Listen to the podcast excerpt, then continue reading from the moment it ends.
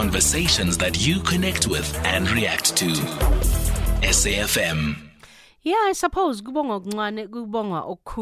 and uh, yeah, but uh, we sh- we have to nip the situation of uh, the vehicle uh, thefts in this country uh, completely out. Let's talk elections. Eh? It's the 29th of May that's gazetted. Uh, this we know from the past Monday's Electoral Commission's briefing to the media at their headquarters in Centurion near Pretoria, where they outlined the milestones that relate to the 2024 national and provincial elections. And the IEC says political parties have been given what they're saying is adequate time to comply with the signature requirements to contest the elections. The elections timetable follows the gazetting of May 29 as the date for the polls. And the Commission says the timetable, which was published on the 24th of February, was drafted in consulta- consultation sorry, with registered political parties and relates to the cutoff dates and times of uh, key activities for registered uh, citizens and election contestants. So this morning we're speaking to the IEC about all you need to know as a voter as we welcome Sy Mamabolo, the Chief Electoral Officer. So let's work back. Good morning, sir. Let's work back from this, um, uh, you know, uh, gazetted date of 29 May and your briefing of uh, the 20 of, of last Monday, uh, where you say there are timetables, there's processes that work uh, back from the 24th of February. Please educate us on what those processes entailed for all political parties that are con- uh, uh, contesting the elections. Good morning. Good morning, KG, and um, we're happy to be part of your program this morning to elucidate on some key aspects of the electoral process. To answer your question, the election timetable is a mechanism that is um, provided for in the law to assist with the program for the delivery of the election. So, if you like, the election timetable is the motive force that really drives the the planning of election, um, the planning of the elections. It provides dates for when the voters' roll must be certified, and the voters' roll has to be certified having uh, entertained objections that there may be. It may well be that there are people who you think uh, ought not to be on the voters' roll, or there are people who may be excluded who you think may have to be included on the voters' roll. So those objections must first be entertained, investigated, and determined. And once so determined, then the uh, the voters' roll is certified. And the significance of certifying the voters' roll is really to indicate that this is the basis upon which an election is going to be happening. No one more can be included and no one less can be subtracted from the voters' roll from the moment of its certification. So it's the basis upon which a free and fair election is built. Mm. Then, from then on, you go you, you go into the uh, candidate nomination, and candidate nomination really is uh, uh, is the bulk of the activities that uh, are underpinned by the election timetable. For instance, on the 8th of March, um, all contestants have to submit their nomination documents as well as their prescribed fees and and then we have to publish the uh, the nominated candidates so that uh, members of the public, you and I, can know which candidates are being proposed for leadership into our legislative uh, bodies. And if there's anyone who does not meet the constitutional um, provisions in terms of eligibility to stand uh, as a candidate and to hold office in a legislative assembly. Then again, objections can be raised. The commission can consider those objections. And if people still believe that um, they are aggrieved by the continued candidature of one person or another, then they can approach the electoral court and for the court to look at the complaint and determine it. And once that is happened, we will then publish the final list of candidates and issue certificates of candidature to all all the candidates. And only at that point can we start to print the ballot paper, having clarified all issues pertaining to the candidature of people. Let, let me leave it at that for now. Okay, uh, uh p- please bear with me if if um, you know there's parts of what you just said that I may not have understood, and I'm still looking for further clarity on it. And and maybe let's start with that 8 March cutoff date, particularly for the independent candidates, right? Uh, the ones who can probably contest the elections for the first time, and new parties that may uh, you know uh, have never been in the election be, uh, before. What what processes need to have happened for uh, you know that uh, eight March date cutoff uh, to the process for for it to be seen through. And I ask this question because uh, there's that open letter that came through to the commission uh, from specific uh, parties, some including the African Congress for Transformation, the African Transformation Movement, the African People's Convention, um, the AZAPO, the Azanian People's Organization, Build One South Africa, Land Party, there's many of them, Umkhonto weSizwe Party, Rise Mzansi, uh, that are expressing concern over the issue of particularly the signature requirements uh, and how that relates to the election timetable. Well, two things. Um, the signature signature requirement is a it's a new um, addition to our legal landscape. Mm-hmm. It was introduced by Parliament uh, in an amendment to the Electoral Act that um, was done last year in April, and um, it was promulgated um, for commencement in June last year. So all of us um, became aware at that point that there's a need, uh, there's going to be a need to collect signatures of registered voters who support one's candidature. Mm-hmm. Um, at least from June last year. Mm-hmm. Uh, of course, there's been a lot of discourse ahead of that, but um, at the point where the law was promulgated was June last year. The one movement South Africa um, and um, Independent Candidates Association challenged aspects, the, um, that aspect in court in the ConCourt last year. The matter was argued um, on the 30 and 31st of August, um, and, yeah, 30 and 31st of August last year. And the quantum of signatures in relation to independent candidates was reduced from 15% of the quota to 1,000 flats. The same did not happen in respect of unregistered parties. Um, and on the 20th, uh, four, five days before Christmas, on the 20th of December, Rivonia Circle challenged the signature requirements in relation to unrepresented parties in the ConCourt.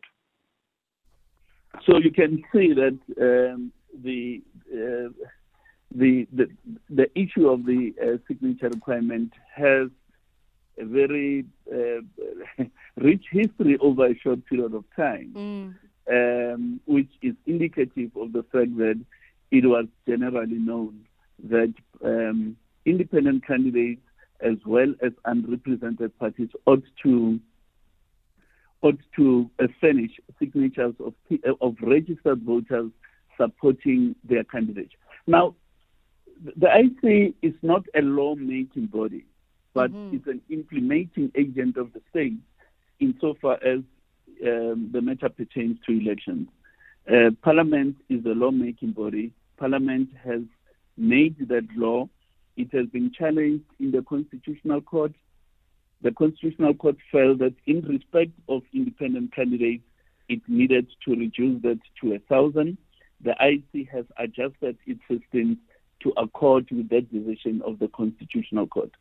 On the other hand, Rivonia Circle challenged the 15% of signatures based on the previous quota in respect of unrepresented um, uh, parties. The court said it's not in the interest of justice to hear the, that issue on an urgent basis. In other words, uh, the court felt that it's too late in the day uh, to deal with the matter. So um, it's not an IEC invention, it's a parliamentary invention. It's been challenged in the court. The court has made determinations. It is for the IEC now to implement that which those arms of state have determined. Hmm. So then, the, so there it will definitely be no reconsideration or the extension of the deadline uh, to facilitate, you know, for uh, those that want uh, that date a date extended to facilitate for what they're saying would be inclusive and a more informed electoral process. Because particularly in relation to the issue of uh, independent candidates who are coming in for the very first time. No, look, um, I, we did indicate, KG, that um, to the extent that uh, the, there's a request for a meeting, the, the, the Commission cannot be um, closed off to the possibility of a meeting and will hear the, the views as may be expressed okay. and uh, considerations could be made. But here's the point that uh, I think all of us as South Africans have to bear in mind. Mm-hmm if you shift one date in the timetable, there's a consequential in, impact on the next date. Um, so if you say you move the date from the 8th of uh, March to any other date, it means the window period you have to print the ballot papers is reduced. Yeah. Is there is there a barrier to entry um, for you know, and, and, whether that would be in hindsight or for future uh, electoral processes, uh, and and any learnings that you're taking? Is there a, a, a barrier to entry, particularly for the newer parties, for the smaller parties? Let, let me answer this by giving you uh, the the following um, uh, facts in 1994, about 16 political parties took part in that election, and 12 of them managed to secure representation. So you can see that the, there was a high level of representation relative to the number of participants. Mm. Fast forward to 2019, the last national election we had, we had, uh, I think, 46 parties on the national ballot, and only 14 made it into parliament. So you can see that uh, the, the, there is um, fragmentation in the political system, mm. which is fine, it's part of our constitutional rights and so on.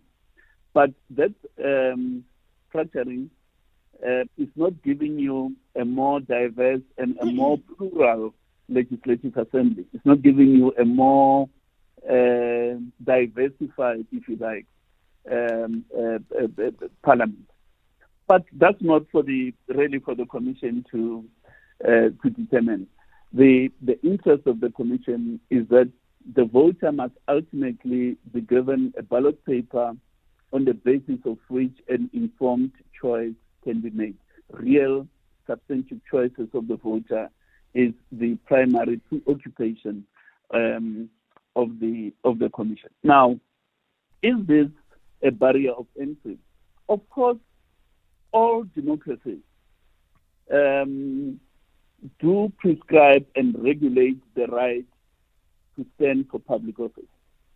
Um, because otherwise, the 62 million of us, South mm. Africans, uh, can potentially wake up and say, I want to contest, which is why it's important to introduce um, the, to regulate, if you like, the right to stand for public office so that uh, only those with a, a clear intention um, and they are contestants of substance, make it uh, to the ballot paper and offer people uh, real choices to make at the ballot box. So um, it's not something uh, peculiar to the South African environment. You find in all democracies where the right to stand is regulated. Yeah. M- Mr. Mamabolo, I'll warn you that uh, we invited uh, listeners to call in with uh, their questions and ask them as well to send voice notes. And there's quite a number of people uh, that are holding that want to ask you questions. And there's also a lot of voice notes that have come through for you. Um, and when we come back from the news headlines, I will take all of those calls and all of those um, voice notes, voice note by voice note that everybody um, has a chance to ask you a question. Remember, I said if you want to ask the Chief Electoral Officer who we're uh, talking to this morning, Mr. Sy Mamabolo, uh, please call on the 086 2032 number. We start with uh, Dali in Johannesburg. The deadline is the, res- the issue of the deadline restriction. Res- uh, restriction. Okay, Dali, we'll we'll come back with you after news because I'm um, being told it's 10:30 now. It's time to go to the news headlines. Nomalizo Mandela is standing by. Across South Africa, online and on radio. SAFM, let's talk. Let's talk indeed. 1032, and uh, I invited you when we started at uh, the top of the hour uh, to call, and I said no question is stupid at all, and it's important because the past Monday uh, that we just came from, the Electoral Commission briefed uh, the media at its headquarters in uh, Centurion, and they outlined milestones related to this year's national and provincial elections, and they say political parties, according to them, have been given given adequate time to comply with the signature requirements to contest the elections, and the elections timetable follows the gazetting, as we now know, of the 29th of May as the date for the polls. And the Commission says the timetable, which was published on February 24, was drafted in consultation with registered political parties and relates to the cut-off dates and the cut-off times of key activities uh, for registered citizens and election contestants. And we invited uh, Mr. Simon Mamabolo, uh, the Chief Electoral Officer, who's our guest. And uh, we're taking your calls and your voice notes now uh, as we invited you. Darlene Joburg, the new deadline restriction is what you want to talk about. Good morning. Yes, good morning, KJ. How are you? I'm well. I'm well. I'm well. Um, uh, do you want to ask a question uh, to Mr. Mamabolo? Yes, I do. Uh, um, yes, hi, Sy. Uh, hi, hi, hi, leadership very well, very well. Mm, they recognize each other. Thanks. Yeah. No. Before I go on, I just want to pay tribute to him. He's a, a great leader. So some of us used to harass him even when he was a deputy uh, chief executive at, at uh, IEC, and That's he's wonderful. always available. Yeah. That's wonderful.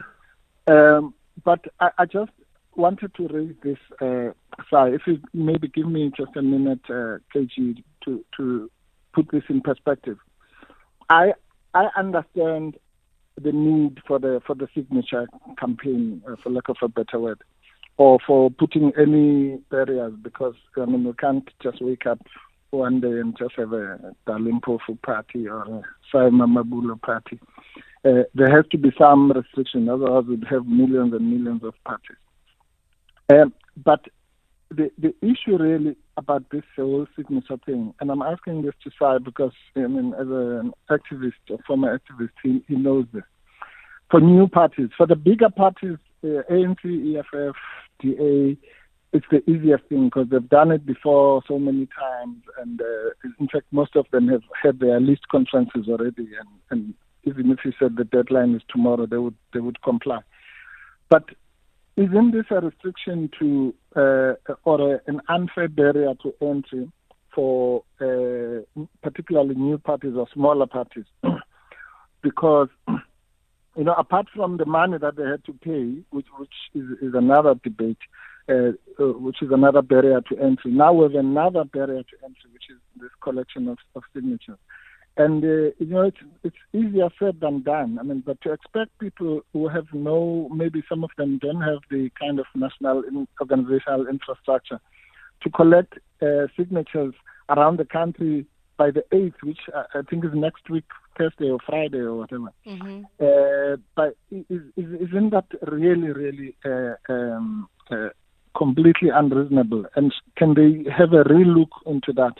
And the related question, KG, is whether, uh, I mean, what, is the rush? Why must they have these names now? I mean, it, why don't they put the IEC under pressure? Because elections are normally in the first week of May. Now we have um, uh, it's at the end of May. So why should parties not benefit from that extra two or three weeks? And the, if the IEC has to work overnight to, to collate the names, so be it, rather than restricting democracy uh, for, for the voters. Mr. Mamabolo? Yes. No, no, no. Thanks. Uh, thanks very much, uh, um, uh, The, let me start with the last question. Um, I did indicate that following the submission of lists of candidates on the 8th, there are certain processes that are legally sanctioned that mm. must uh, unfold. For instance, the the reputation of the nominated people, the publication of the list of provisional list of candidates, uh, giving time to members of the public and interested parties to submit objections, and entertaining objections that may arise, as well as appeals um, that may have to go before the Electoral Court for determination. And once all those processes, which are time consuming, are complete, you have to then publish the final list of candidates. And only at that point are you able to commence the ballot printing um, exercise. Now, in this election, we are going to print 50% more ballots than was previously the case, precisely because we now, the electoral system now introduces a third ballot. We used to operate on two ballots. That is no longer the case. We now operate on um, on three ballots. It is unknown at the moment as to how many independents they're going to be, how many parties are going to be. We'll only know that notionally on the 8th of um, on the 8th of March. So that the ballot printing exercise is a time consuming thing. Uh, it's oh. a time consuming exercise because not only are you meant to print, you must print, pack per station, stitch together into books of hundreds, do a quality check, and then only then commence the process to distribute um, to the right point. So it's a complex um, operation. now, um, we obviously want to certify the voters roll. We will know how many ballots to print in each uh, ballot type, but um, we're not talking anything less than 70 million ballots that must be printed within a, a 30-day period. So it's a it's a it's a complex and a ballot paper is so basic to an election that if we got wrong we get it wrong for one or the other reason that uh, election will be a nullity. Now, this country cannot afford um, to have an election which is a nullity because uh, we got the uh, that project wrong. Now, is is is a uh, these signatures are they a barrier of entry? No, no doubt. Um, but I think they are part of regulating um, the right the right to vote. But um, like I indicated earlier, to the extent that um, there are those uh, uh, uh, that is quiet about the the the 8th of March, the Commission can never really uh, be averse to meeting and hearing out um, the uh, the views that other contestants or potential contestants uh, have. Okay, Mr. Mpofu, are you answered? Yes, no, I am uh, partly. I think uh, uh he makes a good point about the fact that the uniqueness of this particular election obviously puts additional demands on the IEC itself. It's not business as usual, so to speak. I think that point is, is well made. Uh, but the, the, the point that I, I, really wanted to make is, is, is that, well, the, okay, let me make an example. I mean, in 1994, we had um, the IFP decided literally on the eve of the election that they were going to participate. And the IEC made a plan to, to make sure that they're on the ballot literally within hours or, or, or, or days. Uh, so the, uh, my plea is that the, the, the pressure should be more on the IEC because the IEC is funded by us. It has infrastructure, it has employees, it has all sorts of, of people, uh, rather than political putting the pressure on the political parties. So that if, uh, uh let's make an example, if they have two or three service providers who print ballot papers, then they must get 10. Mm. You know what I mean? Yeah. So, and, and then do it in a, in a shorter space of time because that's, that's public money rather than putting a strain on the democracy itself because by uh, overly restricting uh, political party participation, then you are restricting the citizen's choice. Mm. So I know it's a balancing act, but I'm saying that balancing mm. act, it's not a straightforward thing, but that balancing act must be uh, more weighted in favor of the citizen rather than the IEC. Okay. Point made, Mr. Mpofu. Thank you. I have to let yeah. you go because we have a lot of callers uh, that want to come through. Thank you. Lucky in Pretoria East. Good morning. KGN, good morning to Mr. Mamabolo and the listeners. I've got a question which relates to what I characterize as a political Ponzi scheme. Uh, political Ponzi schemes in this fashion. Uh, I would want to know from Mr. Mamabolo if the Electoral Act does allow a situation where uh, individuals collect their 1,000 uh, uh, signatures, go, th- go through a political party in order to, to have those vote, signatures count for both the political party and for them as individuals. I would not want to mention the name of a political party because I don't want to put Mr. Uh, Mamabolo in a very difficult situation. I just want him to understand the principle. Mm-hmm. And uh, secondly, in terms of the Electoral Act, does the Act allow a situation where political parties bring their bits and pieces to form a government excluding a party with the highest number of votes? For instance, let's say one party gets 49%, mm. which will, is the highest, and the rest is below 49%. In other words, it means it calls for, for, for, for a, a, a what do you call this uh, government where a lot of parties come together? government of national unity. Yeah, yeah, yeah, coalition government. A coalition government, yes, yes. Yes. Does the Act allow a situation where a party with 10% and a party with 20%, another one with 2%, can decide to gang up the, and exclude the one with 49%? Because in that case, the will of the majority will have been subverted. Mm, so I, I, I would, yeah, I would want to understand what exactly will unfold in the event that happens. What is the position of the IEC with regard to a situation like that? Okay, great question. Lucky, do you want to listen to your response on the radio, please? Mr. Mamabolo? Yes. Um, again, let's start with the the last question.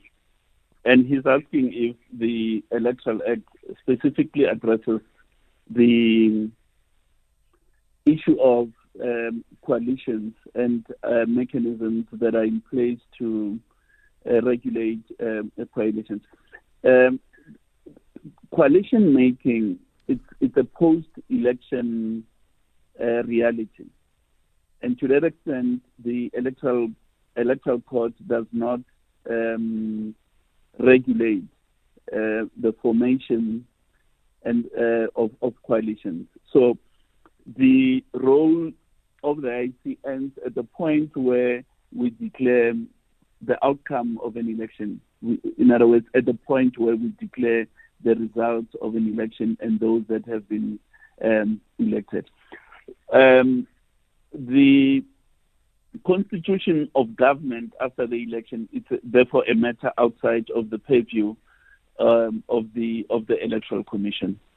And then the, the, the first question uh, about signatures, I mean, not have understood the, uh, the question well, but I, I think that the the uh, the epicenter of the question is: Can individuals support a registered voters that is support a a uh, an independent candidate as well as a political party? The the short answer to that it is yes.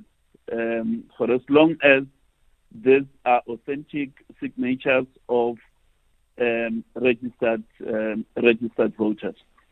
Okay. Mzuvele, I hope I'm not mispronouncing your name in Pretoria. You want you want clarity on the allocation of seats in the various provinces. Good morning, Mzuvele. How are you? I'm well, Uh, thank you.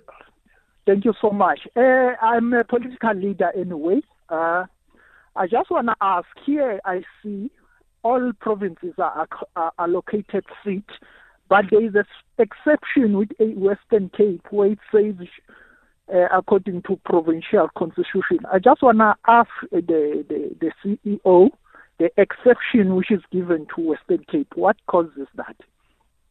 Okay. Okay. You please, can I go? please listen, um, Mzuvele, to your response on the radio. Yes, uh, Mr. Mamabolo, you can go. Yes, thanks, KJ.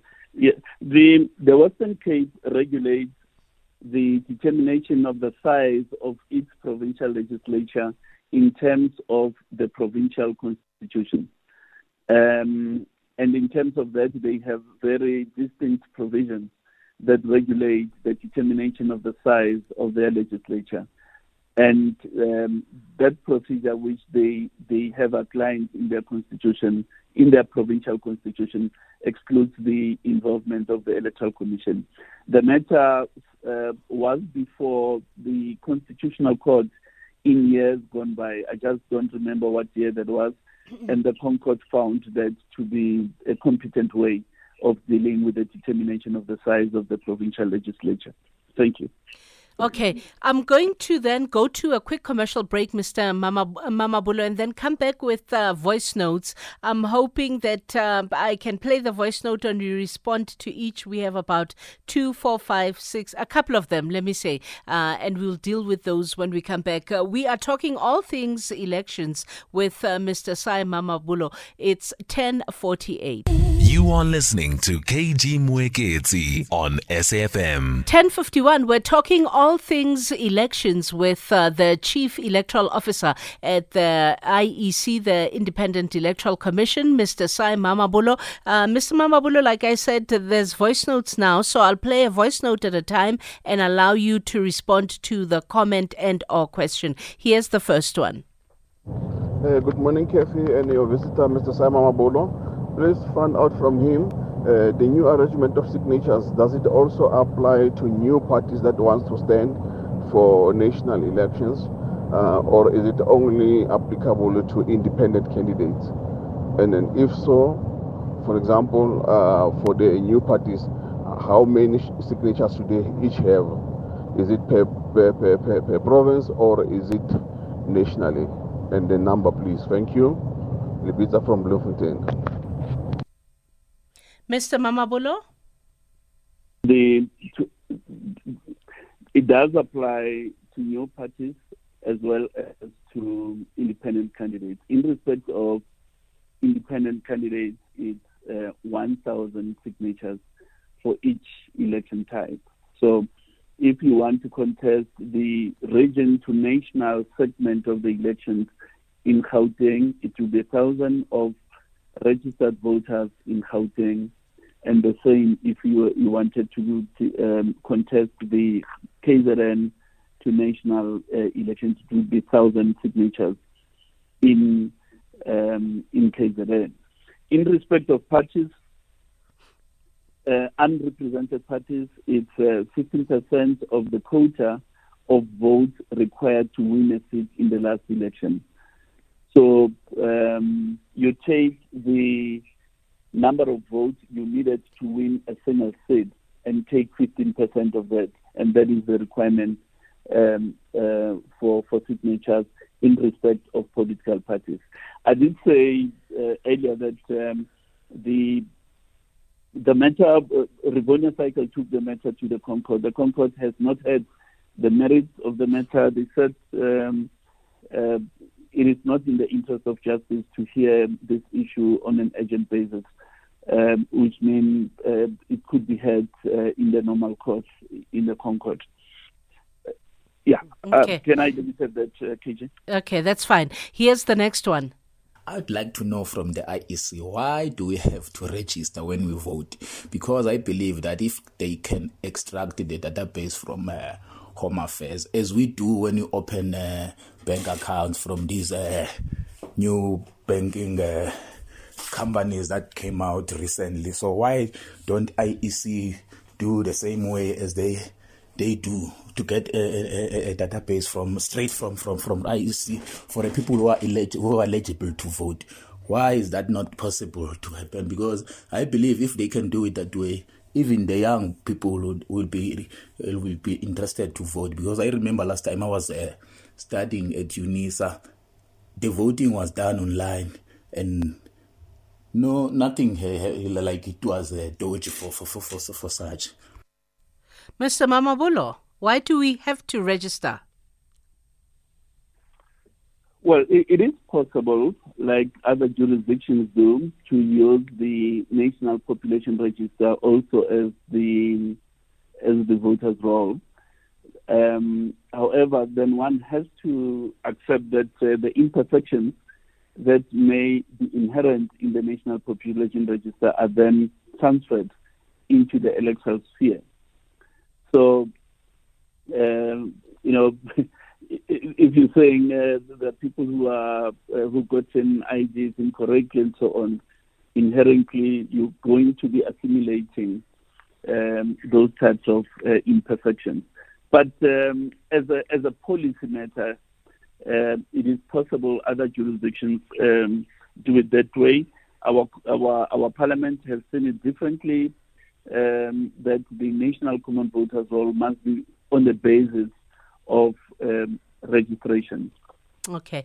Uh, here's another voice note.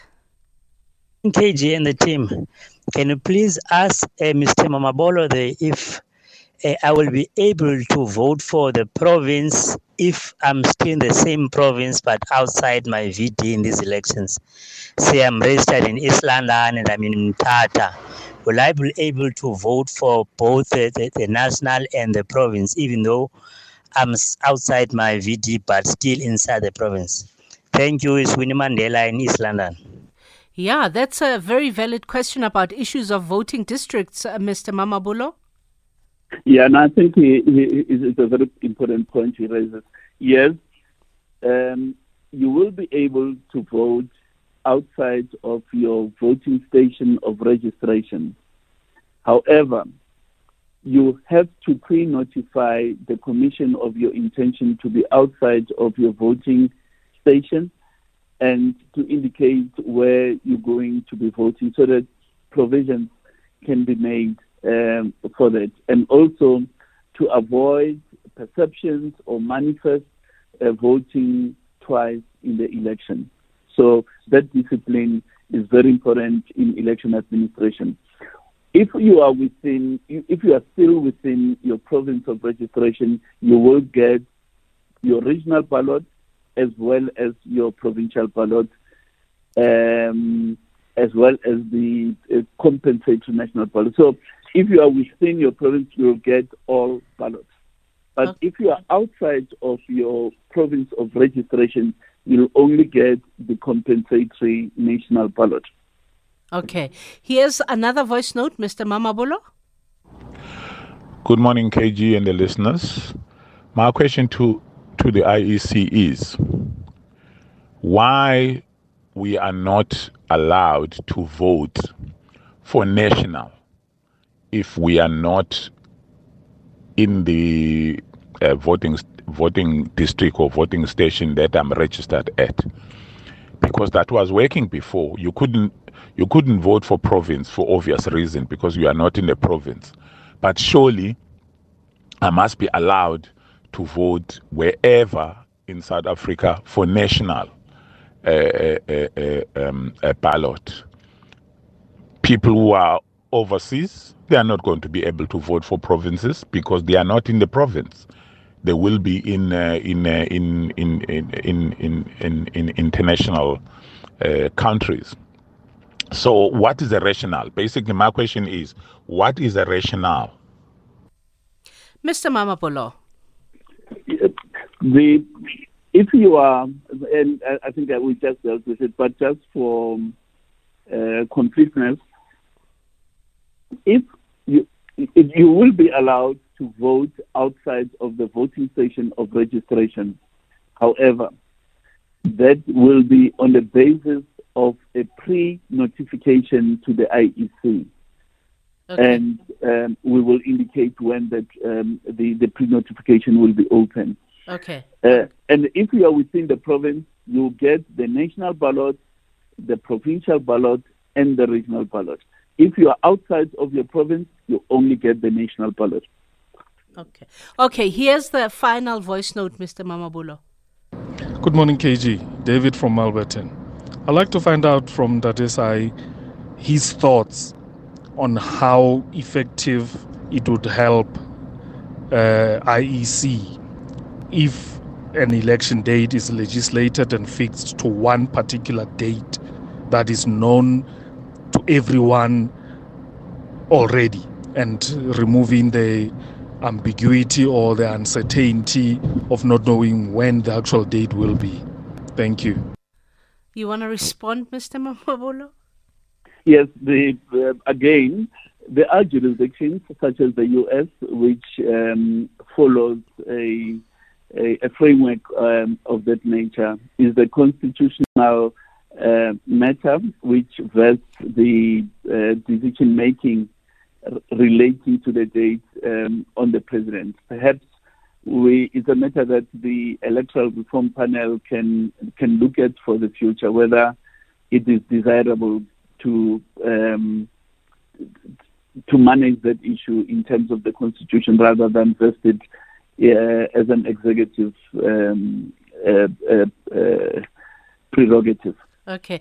Thank you for allowing us the hour uh, of your time, Mr. Mamabolo. And I'm sure we'll talk again before uh, the 29th of May. Thank you so much. You're welcome. And it was a pleasure really being here with you. Wow. Sy Mamabolo is the Chief Electoral Officer of the Independent Electoral Commission. Brings us to 11 news time.